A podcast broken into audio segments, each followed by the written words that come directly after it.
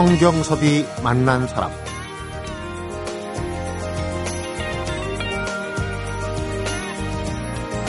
냉면 한 그릇에도 20세기 한국 현대사가 압축돼 있다고.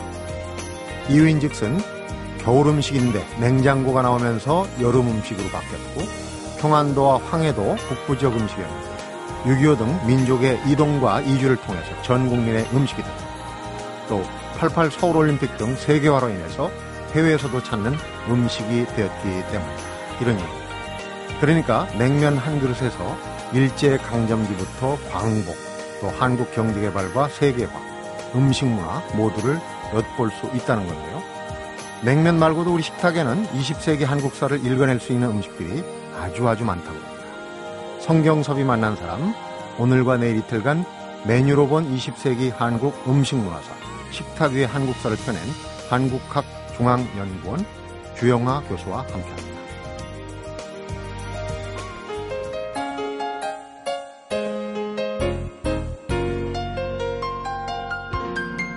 어서 오십시오. 반갑습니다. 네, 안녕하세요. 주영아 교수님. 알고 보면 라디오 스타입니다. 많이 들으시는 분인데 오늘 정말 재밌는 얘기를 갖고 나오셨어요. 어, 지난 100년 동안 우리 한국 사람들이 어떤 음식을 먹었을까, 음식은 또 어떻게 변화했을까 하는 건데 우리가 이제 단편적으로 부분적으로는 그런 지식을 갖고 있지만 이렇게 총망라해서 개괄적으로 네. 들여다본 건 참 참신하면서도 보지 못했던 시도인 것 같아요. 그런데 어, 음식기행 타임머신을 타고 가기 전에 우선 이제 그런 의미 있는 것 같아요. 제가 저도 책을 읽으면서 사실은 음식도 어, 우리가 잘못 알고 있는 거, 왜곡된 거, 또 주장이 틀린 거 이런 것들이 꽤 있다고 봐요. 굉장히 많죠. 어, 특히 이제 그 이 분야의 연구가 뭐 우리나라뿐이 아니고 전 세계적으로 주로 이제 식품학 전공자, 네. 어, 아니면 농학 전공자 뭐 이런 분들이 이제 연구를 초창기에 했기 때문에 어, 그분들을 폄하하는 게 아니고 이제 어떻게 보면 역사학적인 안목 혹은 이제 어떤 특정 시기의 사회 사회와 문화가 네. 어떻게 음식에 반영되어 있는가라고 하는 생각보다는 그냥 음식은 물질이니까 어, 그것의 그 이화학적인 특징이 뭘까라고 음. 하는데 이제 관심을 주로 가져왔고 어, 그 연장선에서 역사를 살피는 글들을 써왔으니까 네. 어떻게 보면은 이제 정도에서는 좀 벗어난 음. 그 정도라고 하는 건 식품학의 정도에서는 맞는데 어, 역사학이나 어떤 사회 문화의 그 변천사를 살피는 음. 어, 인문학이나 사회과학의 입장에서 보면은 어, 그런 그 시대 정신 혹은 시대의 어떤 양상이 어, 음식의 역사에서 어, 깊이 다뤄지지 않는다라고 네. 볼 수가 있고요. 그다음에 특히 이제 1970년대를 거치면서 뭐 많은 문화적인 현상에서 어 우리께 최고다. 네. 아, 우리께 의미가 있을 거라고 하는 생각을 이제 하게 되었죠. 어 그런데 1988년 서울 올림픽을 이제 치르면서 어 아마 기억하실 분들은 보여줄 게 없어 가지고 네. 뭐 온갖 올림픽 앞에 식전 행사에 뭘 보여줄까 그랬는데 어 많은 외국인 기자들이 한국에 와서 어 김치가 너무 재밌다. 음. 어뭐 그 당시에 뉴욕 타임즈 기자는 아주 한 면의 글을 썼는데요. 김치에 대해서 제목이 뭐냐면 한국말로 번역하면은 김치는 한 가지가 아니다.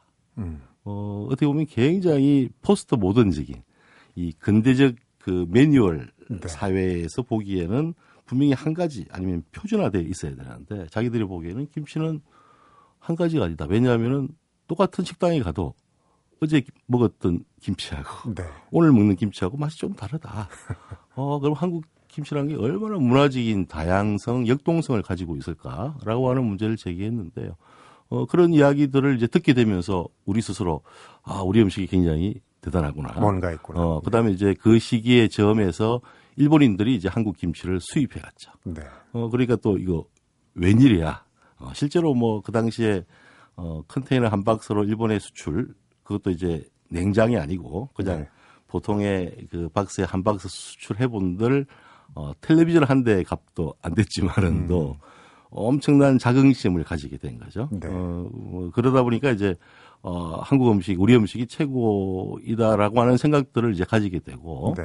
어, 그 속에서 이제 우리 음식의 역사가 오래되고, 어, 뭐 굉장히 건강에 좋고, 뭐 이런 식의 이제 생각들이 자꾸 이제 겹쳐지면서, 음. 실제로 어떠했던가에 대해서는 살피지 않고 네. 거기다가 의미를 너무 많이 부여한. 그러니 석사학위 논문도 문화 인류학적인 의미로 김치를 네 그렇습니다. 예, 예, 원래는 제가 학부에 역사학을 선택할 때는 부모님의 반대도 많았고요.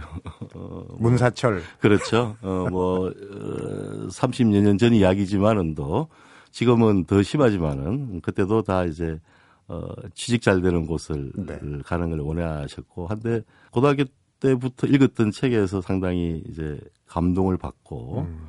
원래 관심은 이제 중국 현대사에 관심이 있었고요. 네. 어, 그래서 이제 중국 현대사 공부를 하기 위해서 어, 사학과를 선택했던 거고요. 음. 어, 그리고 이제 뭐 대학 졸업하고 뭐 그 당시에 굉장히 어려운 어, 시대였죠. 네. 1980년 초반이라는 시대가. 어, 격동의 어, 그렇죠. 시기입니다. 그리고 네. 학교 안에도 뭐 형사가 들어와 있었고 어, 그런 시절에 격동의 한 줄기에서 이제 저도 살았고요. 네. 그랬는데 이제 그 유학 준비를 하면서 아, 이 공부를 해서 유학을 간다는 것이 어, 무슨 의미가 있을까 라고 하는 주위의 선배들 이야기도 있었고, 네. 어, 뭐 여러 가지 인생에 대한 고민을 하다가 어, 우연하게 이제 김치 박물관이라고 음. 하는 곳에 잠시 취직을 하게 됐죠. 네. 어, 원래는 이제 그게 어, 지금은 대기업이 되어 있는 어, 식품회사에서 운영을 네. 한게 아니고 어, 개인이 하던 걸 이제 그 그때만 해도 김치라는 가공이 이렇게 대기업화되지 않았을 않았을 때죠. 어, 업체가 없었죠. 네. 어, 그래도 한 개인이 이제 만든 박물관이고 이제 대기업이 된 식품회사가 그 박물관을 인수를 했고 네. 저는 그 식품회사에 원래는 잠깐 있다가 이제 그 박물관을 운영하는 곳에 갔는데 어 그것이 저한테는 굉장히 인생의 전환기였습니다. 음. 어 그게 이제 1986년이었는데 어 88년 서울 올림픽을 준비하면서 지금은 많이 돌아가시고 고인이 되셨는데 식품학 하시는 선생님들이 모여서 네. 어, 한국 음식을 어떻게든지 소개해야 되지 않겠느냐라고 하는 이제 어, 연구 모임도 하고 네. 어, 그럴 때 이제 20대 말의 나이에서 가만히 듣고 보니까 음, 그분들이 하려고 하는 뜻은 충분히 의미가 있는데 다만 이제 그 선생님들이 말씀하시는 이야기를 자세히 들어보면은 이 역사학에 대한 기본적인 당시의 연구 성과에 대해서는 거의 모르고 계신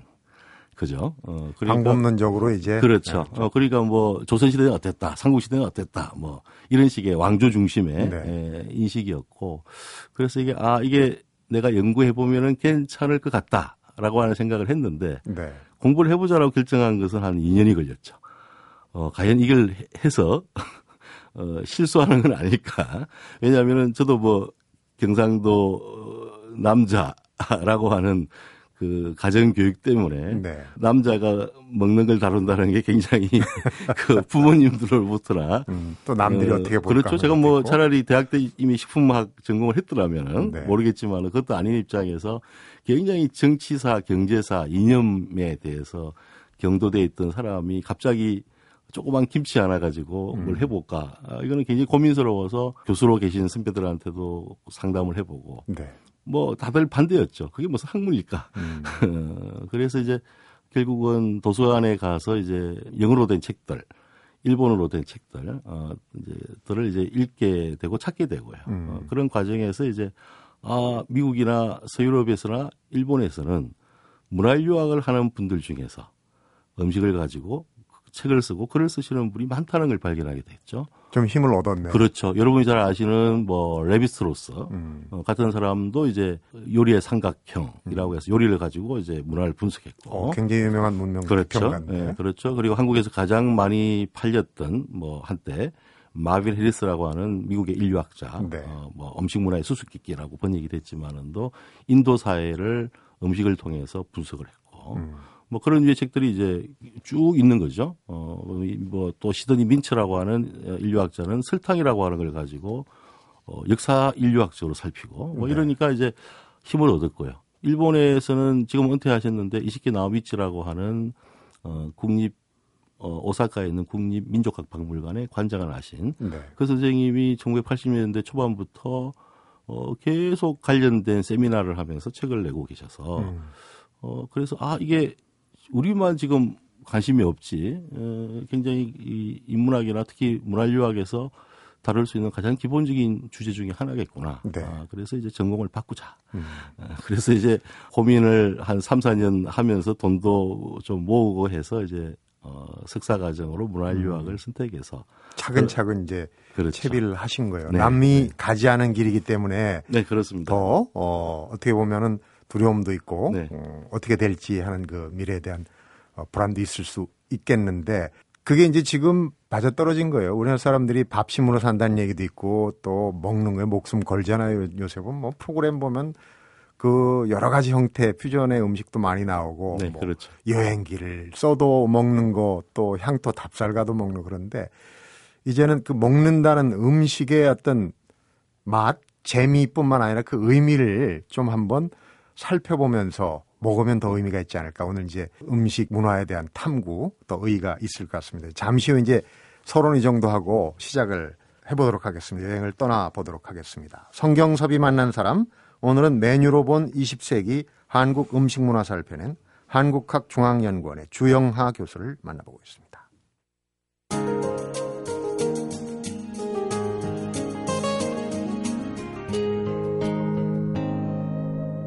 성경섭이 만난 사람. 지금 그 조영하 교수는 그동안 연구 결과를 통해서 시대 구분을 음식과 우리 시대 변천 구분을 대략 한 너댓섯 가지로 네. 하셨어요. 네, 네.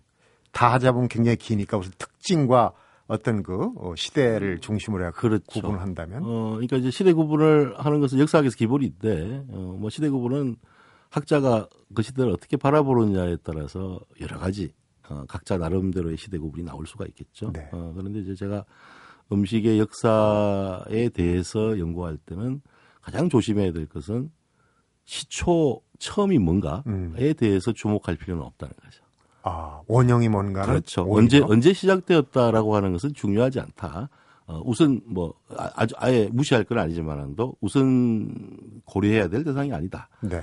고려해야 될 사항은 유행을 얼만큼 해서 음. 그 사회 내에서 상당히 많은 사람들이 그것을 먹었는가라고 네. 하는 시점이 중요하다. 김치가 거의 해당되지 않나요? 어, 김치가 뭐 그렇죠. 고춧가루가 네. 언제 들어왔다, 배추가 언제 들어왔다 그거 따지고 가느라고 그, 또그 본질을 놓치는 경우도 그렇죠. 뭐 최근에도 그 식품학 쪽에서의 고민이지만은도 세계 식품 규격을 만들 때 어, 김치란 말 혹은 고추장이라는 말을 이제 인정받기 위해서 어, 고추의 유래들을 막 찾아내고 네. 어, 고추가 심지어 한반도가 어, 에서 자생했다라고 이제까지 주장하는 분도 생겨서 상당히 이제 혼란스럽긴 한데요. 음. 그런데 이제 고추가 어, 아메리카 대륙의 원산지이고 그다음에 이제 임진왜란 시기에 잠깐 이제 그 소개가 되기 시작해서 서서히 퍼졌지만은도 처음에는 이것을 먹, 먹는 것인지 아니면은 다른 곳에 써야 될지 네. 이걸 몰랐고요. 어, 굉장히 독했으니까. 음. 그런데 한 200년을 거치면서 이제 한반도 땅에 어, 알맞게 재배가 되기 시작하고 네. 남아 살아남으니까 어, 그다음에 이제 18세기 되면은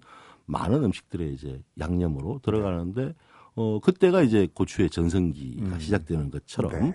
어이 100년의 역사에서도 볼 때는 그냥 뭐 일제 시대를 통으로 보고 그다음에 해방됐으니까 네. 해방된 이후에 보고 뭐 이렇게 보면은 해방이 되고 나서 갑자기 먹는 게 달라졌을까?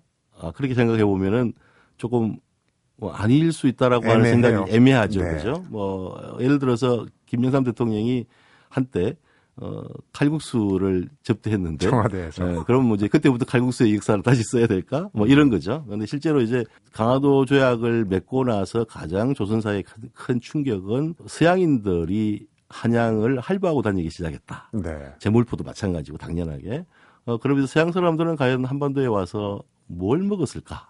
어, 그리고 그들이 우리한테 알려준 거는 뭘까? 음, 가지고 들어온 건또 그렇죠? 뭐였을까? 어, 그걸 살펴보면은 이제, 어, 중요하게 강화도 조약 이후에, 어, 개방한 시기가 첫 번째 시기가 될 거고요.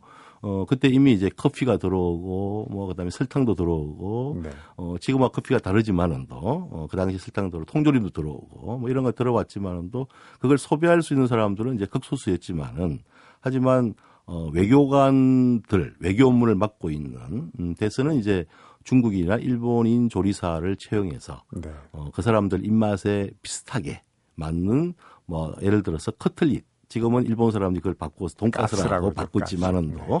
원래 서양 프랑스 요리인 커틀릿을 대접을 하려고 노력했고요. 네. 뭐 실제 그런 이제 자료들이 다 남아 있고 어, 고종 황제가 커피를 좋아하게 된 것도 어, 아간파천하고 관련돼 있고 네. 뭐 그런 여러 가지 이유들이 있어서 이제 어 있었고 그다음에 이제 이모 이모군란 이후에 어 중국인들이 대거 한양에 남았고요. 음. 어, 그 다음에 제물포에도 중국인 노, 노무자들이 들어왔고, 그러면서 이제 중국 사람들끼리 모여서 자기들 음식을 먹기 시작했고, 네. 그 다음에 이제 일본인들이 지금의 서울의 명동 일대, 남산 일대를 이제 어, 자기들 거주지로 삼게 됐죠. 네. 어, 그러니까 이제 그런 상황에서 어, 계약이라고 하는 것은 어떻게 보면은 아주 이 한반도 전체 현상은 아니지만은 서울일과 이 개항지에 한정돼 있지만은도 음. 외국의 음식 재료들이 들어와서 유행을 하기 시작하고 사람 먹기 시작한 시기가 있는 거고요. 네. 어, 그다음에 이제 1905년 통감 체제부터 시작해 1910년이 넘어가면 이제 일본인들이 경제력을 지기 시작했으니까 음. 어, 결국 일본인들에 의해서 수입되는 수입품들도 많이 들어오게 되는데 네. 그 중에 대표적인 것이 이제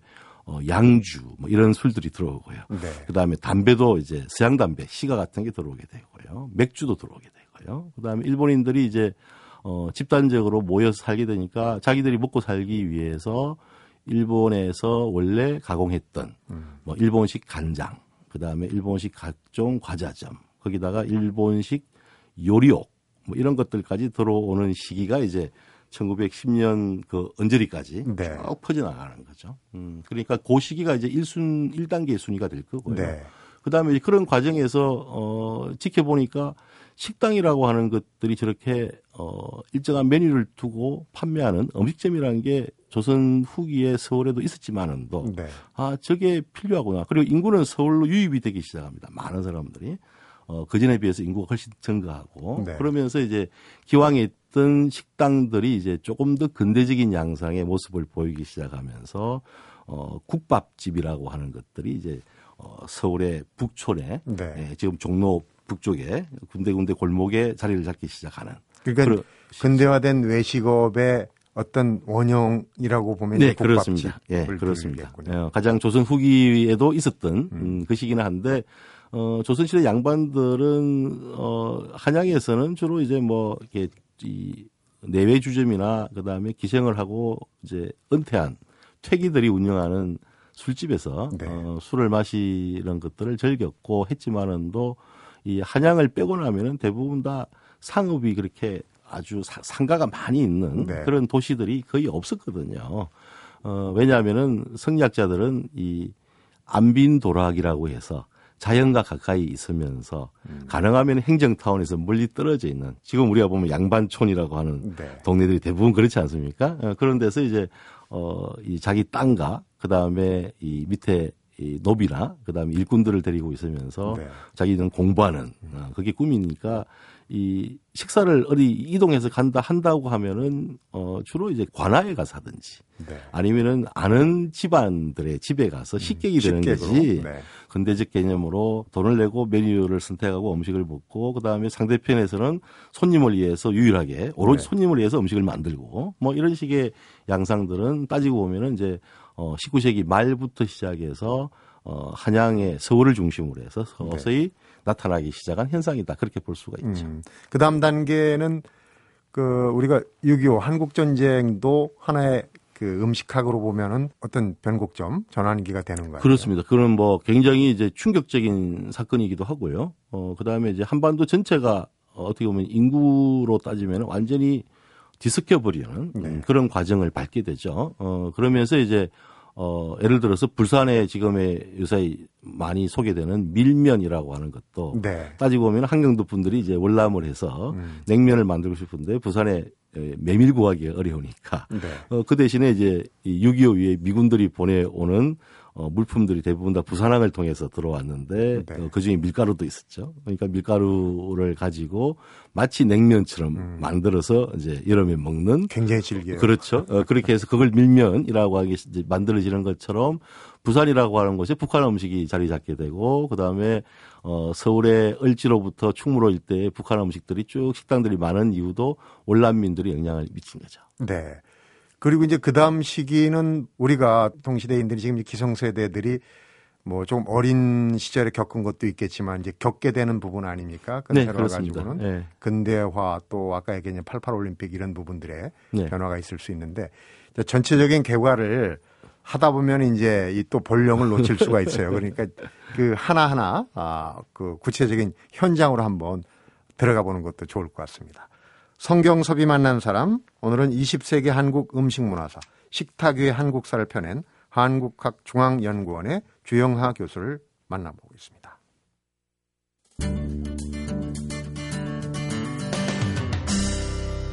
성경섭이 만난 사람 우선 국밥집 얘기를 좀 해볼까요? 이 유교 전쟁 때도 그렇고 이제 한국이 외국에 알려지면서 대표적인 식성 중에 하나가 국을 좋아한다, 국물을 좋아한다 이렇게 이제 네. 알려져 있어요. 그러니까 제일 처음 등장한 근대식의 그 외식 문화도 이제 국밥집에서 시작됐다고 볼 수 있는데 원형은 이제 더 올라갈 수도 있는 거죠. 그렇죠. 국밥집이. 그러니까 어 그 국밥과 그다음에 비빔밥까지 이제 포함을 해서 말씀드리면은 조선시대 때 가장 승리학자들이 이제 지배층이 중시했던 것은 조상제사가 있죠. 네. 어, 그런데 이제 큰 지방 같으면은 기제사를 지낼 때 모이는 인원이 어, 대체로 100명에서 1000명까지 재래에 참, 참여를 하죠. 그런데 이제 밤 11시 넘어서 어, 기제사를 모시기 시작해서 어, 보통 1시간 지나면은 이제 새벽 밤 뭐 12시 반 1시가 되니까요. 네. 그래도 가장 중요한 게 재물을 서로 참여자들이 나누어 먹는 음. 음복이라고 음복. 그러죠. 음복을 해야 되는데 평소에 뭐 한 아무리 대가족이라 해도 한 20여 명의 어, 식수 인원이 있다가 네. 갑자기 어, 몇 배가 불어난 인원들이 이제 밤에 참여를 하잖아요. 그러면 이제 그때 도대체 뭘 먹여야 될까 라고 했을 때 음복의 의미도 있으니까 겨울에는 주로 국밥을 해서 대접을 했어요. 음. 그다음에 상장 내에 있을 때도 어, 지금이야 다 장시장에서 하지만도 뭐 몇십 년 전만 해도 다 집에서 어, 상장내를 하지 않았습니까? 네. 어, 그럴 때도 이제 상상하기 어려운 인원수가 이제 어, 집안을 방문하잖아요. 문상을 오니까. 그래서 그분들한테 어떻게 할까? 뭐 이렇게 할 때 가장 이제 급속 빨리 만들 수 있는. 네. 어, 저는 그걸 이제 패스트푸드라고 이야기하는데. 그렇죠. 우리식의 어, 패스트푸드. 그게 이제 국밥. 이 대표적인 네. 것이고 실제로 이제 공자처럼 자시고 싶다라고 먹고 싶다라고 욕구가 조선시대 승리학자들이 가지고 있던 생각이에요. 상고주의라고 해서 네. 그때가 유토피아라고 믿기 때문에 예. 근데 공자 시대에 먹던 뭐 식사의 방식은 지금 중국인들하고는 전혀 다르고요. 네. 어, 밥하고 국이 항상 중심에 놓여 있어야 되고 음. 숟가락과 젓가락이 또 같이 사용돼야 되고 네. 뭐 이렇게 이제 규격화되는데 그게 이제 송나라의 주희가 만든 주자 가래 책에서도 그렇게 제시가 돼 있거든요. 음. 그러니까 이제 어 당연히 밥하고 어 식사라고 하는 것은 국하고 그래서 그제 책에도 있지만은도 19세기 말에 프랑스 사람이 찍은 네. 어 젊은 친구가 혼자서 독상을 받고 있는 네. 장면에서도 밥그릇하고 국그릇이 엄청 크죠. 굉장히 커요. 네. 그러니까 지금 사람 우리가 먹는 기니수로 제가 계산을 해봤더니 이제 그 당시 그릇이 남아 있어서 했더니 어 거의 세 배, 네 배의 밥. 그다음에 국그릇은 더 큽니다. 네. 네. 그래서 어 주로 반찬들은 그러니까 가장 짜 짜든지 예, 그래서 이 탄수화물인 밥하고 그 밥을 또 빨리 먹고 하기 위해서는 국이 꼭 필요한 거죠. 네. 근데 그걸 밥을 아예 말아버린 것이 국밥이죠. 네. 어, 그러니까 가장 외식업으로서 많은 식수 인원들을 대접할 때 효과적인 거라서 국밥집이 가장 먼저 네. 어, 서울에 이제 자리를 잡게 되는 국밥 거죠. 하나만 해도 형태가 좀 다르잖아요. 재료에 따라 다르고 또 나중에 네. 패스트푸드라고 그랬는데 나중에 좀 여유가 생겨서는 또 따로 국밥이 되고. 네, 그렇습니다. 그러니까 초창기에 서울국밥은 장국밥이라고 했어요. 그냥 끓여서 간장을 기본 소스로 해서 끓여서 내는 간장에 각종 뭐 여러 가지 채소를 좀 넣고 해서 끓이는 거고요. 그다음에 좀 고급스러우면 이제 어 쇠고기를 끓이는 건데 조선시대 때는 소를 못 잡게 한 게 국가의 법이었습니다. 네. 특별한 제사가 아니면은 그러니까 이제 뭐 합법적으로 소를 잡을 수가 없었죠. 어 그러니까 의외로 어 소를 가지고 있는 사람들이 핑계를 대서 소를 잡는데요. 지주들이. 음. 그러면 가장 많은 사람이 갈라 먹을 수 있는 것도 역시 어 소고기를 연 국밥이겠죠. 네. 어, 그리고 이제 그것이 응용돼서 만들어진 게 설렁탕이고 그다음에 곰탕이고 음. 그렇습니다. 설렁탕 같은 경우는 이제 그 부산물들 고기가 또 귀하니까 그걸 넣어서 설렁탕에 대한 연원이나 이런 건 뭐 얘기가 많이 나왔으니까 넘어가기로 하고 네. 냉면 얘기인데요. 이 근대 100년 동안에 전반에 걸쳐서 가장 역사적인 그 맛을 많이 담고 있는 게 냉면이라고요. 그렇습니다. 뭐 제가 이 책을 내고 나서 많은 분들이 그 중에서 어, 가장 본인이 상징적인 음식이 뭐냐라고 물어보면은 항상 제가 말하는 게 냉면입니다. 네. 왜냐하면 냉면은 20세기 역사를 꼿꼿하게 다 안고 있는 거고요. 어, 원래는 이제 메밀이니까, 어, 메밀이 주로 이제 황해도, 그 다음에 강원도, 음. 평안도 일대에 주로 이제 많이 생산이 되는. 그래도 구황식물로 옛날에 그렇죠. 구황식물이기도 하고, 이제, 어, 자, 자생적으로 재배가 잘 되는 것인데요. 네. 어, 그 메밀을 가지고 이제, 이제 가루를 내서 반죽을 하려면은 밀가루가 필요하거든요. 그런데 음. 한반도는 밀이 별로 잘 나지 않는 곳이고요. 어, 서양 밀하고 달라서 겨울 늦게 재배를 이제 시작해서 어, 그 다음에 이제 봄에 씨앗을 뿌리고 어, 그 다음에 수확은 음력으로 6월 달 돼야 수확되는 거예요. 네. 그리고 밀 재배되는 지역은 강원도 일부, 그 다음에 경상북도 북부 지역 일부, 네. 그 다음에 황해도 평안남도 일부, 요 지역만이 생산되는 지역이에요. 그리고 밀 품종 상태가 별로 안 좋아요. 음. 그러니까 이제 여름에 나면은 그걸로 뭐 이제 밀국수를 먹는다 하기를 했는데 만두를 만든다 했는데 그래도 겨울에 구할 수 있는 것은 메밀이죠. 네. 그러니까 이제 메밀로 주로 이제 했는데 메밀을 반죽을 밀이 없으니까 그냥 반죽을 하기가 어려운 게 메밀의 속성이에요. 왜냐하면 밀가루에 있는 그루텐이 없기 때문에 음, 찰기가 없는 찰기가 거죠. 없어요. 네. 근데 이제 다행히 감자가 17세기 이후에 아메리카 대륙 원산지죠. 네. 감자가 중국 북방으로부터 북부 지역으로 들어오게 됩니다. 고구마는 그 전에 들어왔는데 고구마 역시 이제 아메리카 대륙 원산지이긴 한데 네. 고구마는 재배가 어렵고 그다음에 저장이 잘 안 돼가 실패를 계속했는데 감자는 의외로 그냥 중국 화북을 통해서 쉽게 들어왔어요. 음. 그래서 감자를 갈아 가지고 어 이렇게 전분을 만드는 기술들이 중국을 거치면서 알게 되어서 그 감자 전분을 메밀가루하고 이제 섞어서 반죽을 할 때는 반죽이 잘 돼요. 네. 근데 반죽을 하다 보면은 단단한 돌덩어리가 돼요. 너무 단단해요. 너무 단단해요. 돌처럼. 그래서 이제 그 이 국수틀을 새롭게 개조를 해가지고 철로 구멍을 만들고 철, 철을 박아였고 네. 나무, 나무로 된 틀이지만 그게 장정이 한 명 혹은 두 명이 올라가서 눌리면은 음. 바로 눌려지면서 아주 어렵게 눌려지는데 그것이 뜨거운 어, 무쇠 솥에 음. 뜨거운 물이 있으면 거기 들어가는 순간에는 너무 또 잘 끊어지는 뚝뚝뚝 끊어지는 그런 메밀면이 되는 거죠. 그래서 17세기 이후의 기록에서 이제 이 냉면 이야기가 간간히 나오는데 주로 이제 다산 정약용 선생도 서북 지역에 갔더니 이거는 이제 평안도나 어, 황해도 갔더니 겨울에 냉면을 내주는데 음. 어뭐 이렇게 담요를 깔고 그다음에 방한모를 방에서도 쓰고 온돌 이지만은도 거기에서 깡깡은 냉면을 어 먹었던 이야기를 시로 적어 놓기도 했고요. 네. 그러니까 원래는 냉면 그러면 이제 북한 음식이다. 라고 하는 게 분명하고 겨울, 겨울 음식이죠. 네. 어, 그런데 이제 서서히 그 인기가 퍼지면서요. 개항하고 나서 19세기 말부터 평양 쪽 사람들이 이제 어, 서울로 입성을 하면서 네. 어, 냉면 장사를 하기 시작합니다. 어, 하지만 여전히 겨울 음식이었던 거죠. 네. 어, 그런데 이제 이 중요한 것은 차가웠게 먹으면 좋지 않을까라는 생각을 한 사람들이 많았던 것 같아요. 네. 그런데 한강에서 겨울에 캔 얼음을 어, 원래 동빙고 서빙고에 에, 이제 저장을 하고 왕실서 필요할 때 사용을 했거든요. 네. 그러니까 이제 아주 높은 왕이나 왕족만이 특별하게 어, 한여름에도 얼음을 자실 수 있었지. 나머지 대부분의 높은 관료들은 대부분 5월달 음력 5월달 다로 때 음, 얼음을 제공받고 나면 이제 그다음부터 얼음 구경을 못했어요. 네. 그런데 이제 19세기 말에 그 일본인들이 들어오면서 제빙 기술을 가지고 왔고요. 음. 어, 이제 얼음을 직접 제빙하는 기술은 서유럽 사람들이 개발한 것인데, 네.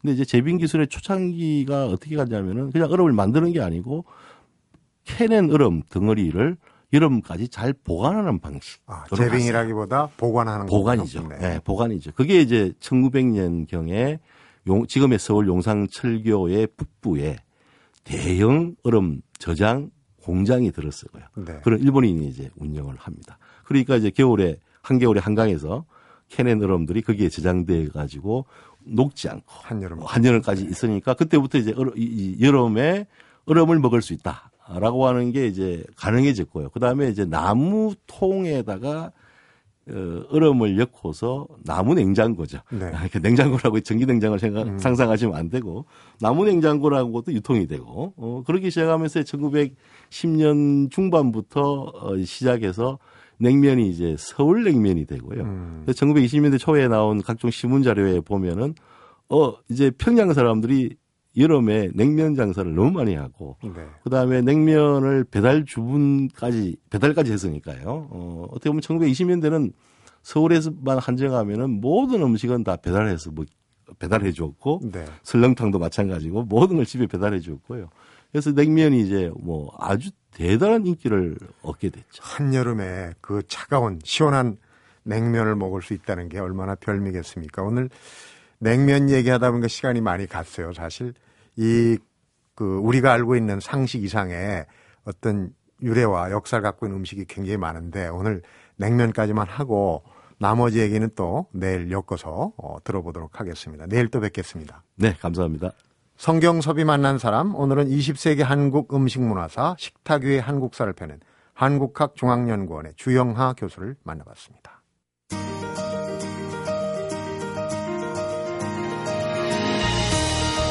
적어도 19세기까지는 한반도에서 닭고기가 아주 값비싼 고기였다고 그러면 오히려 꽁고기가 싼 편이라고 그랬는데 그래서 조선시대 문헌에는 닭고기를 이용한 음식이 거의 없다고 합니다.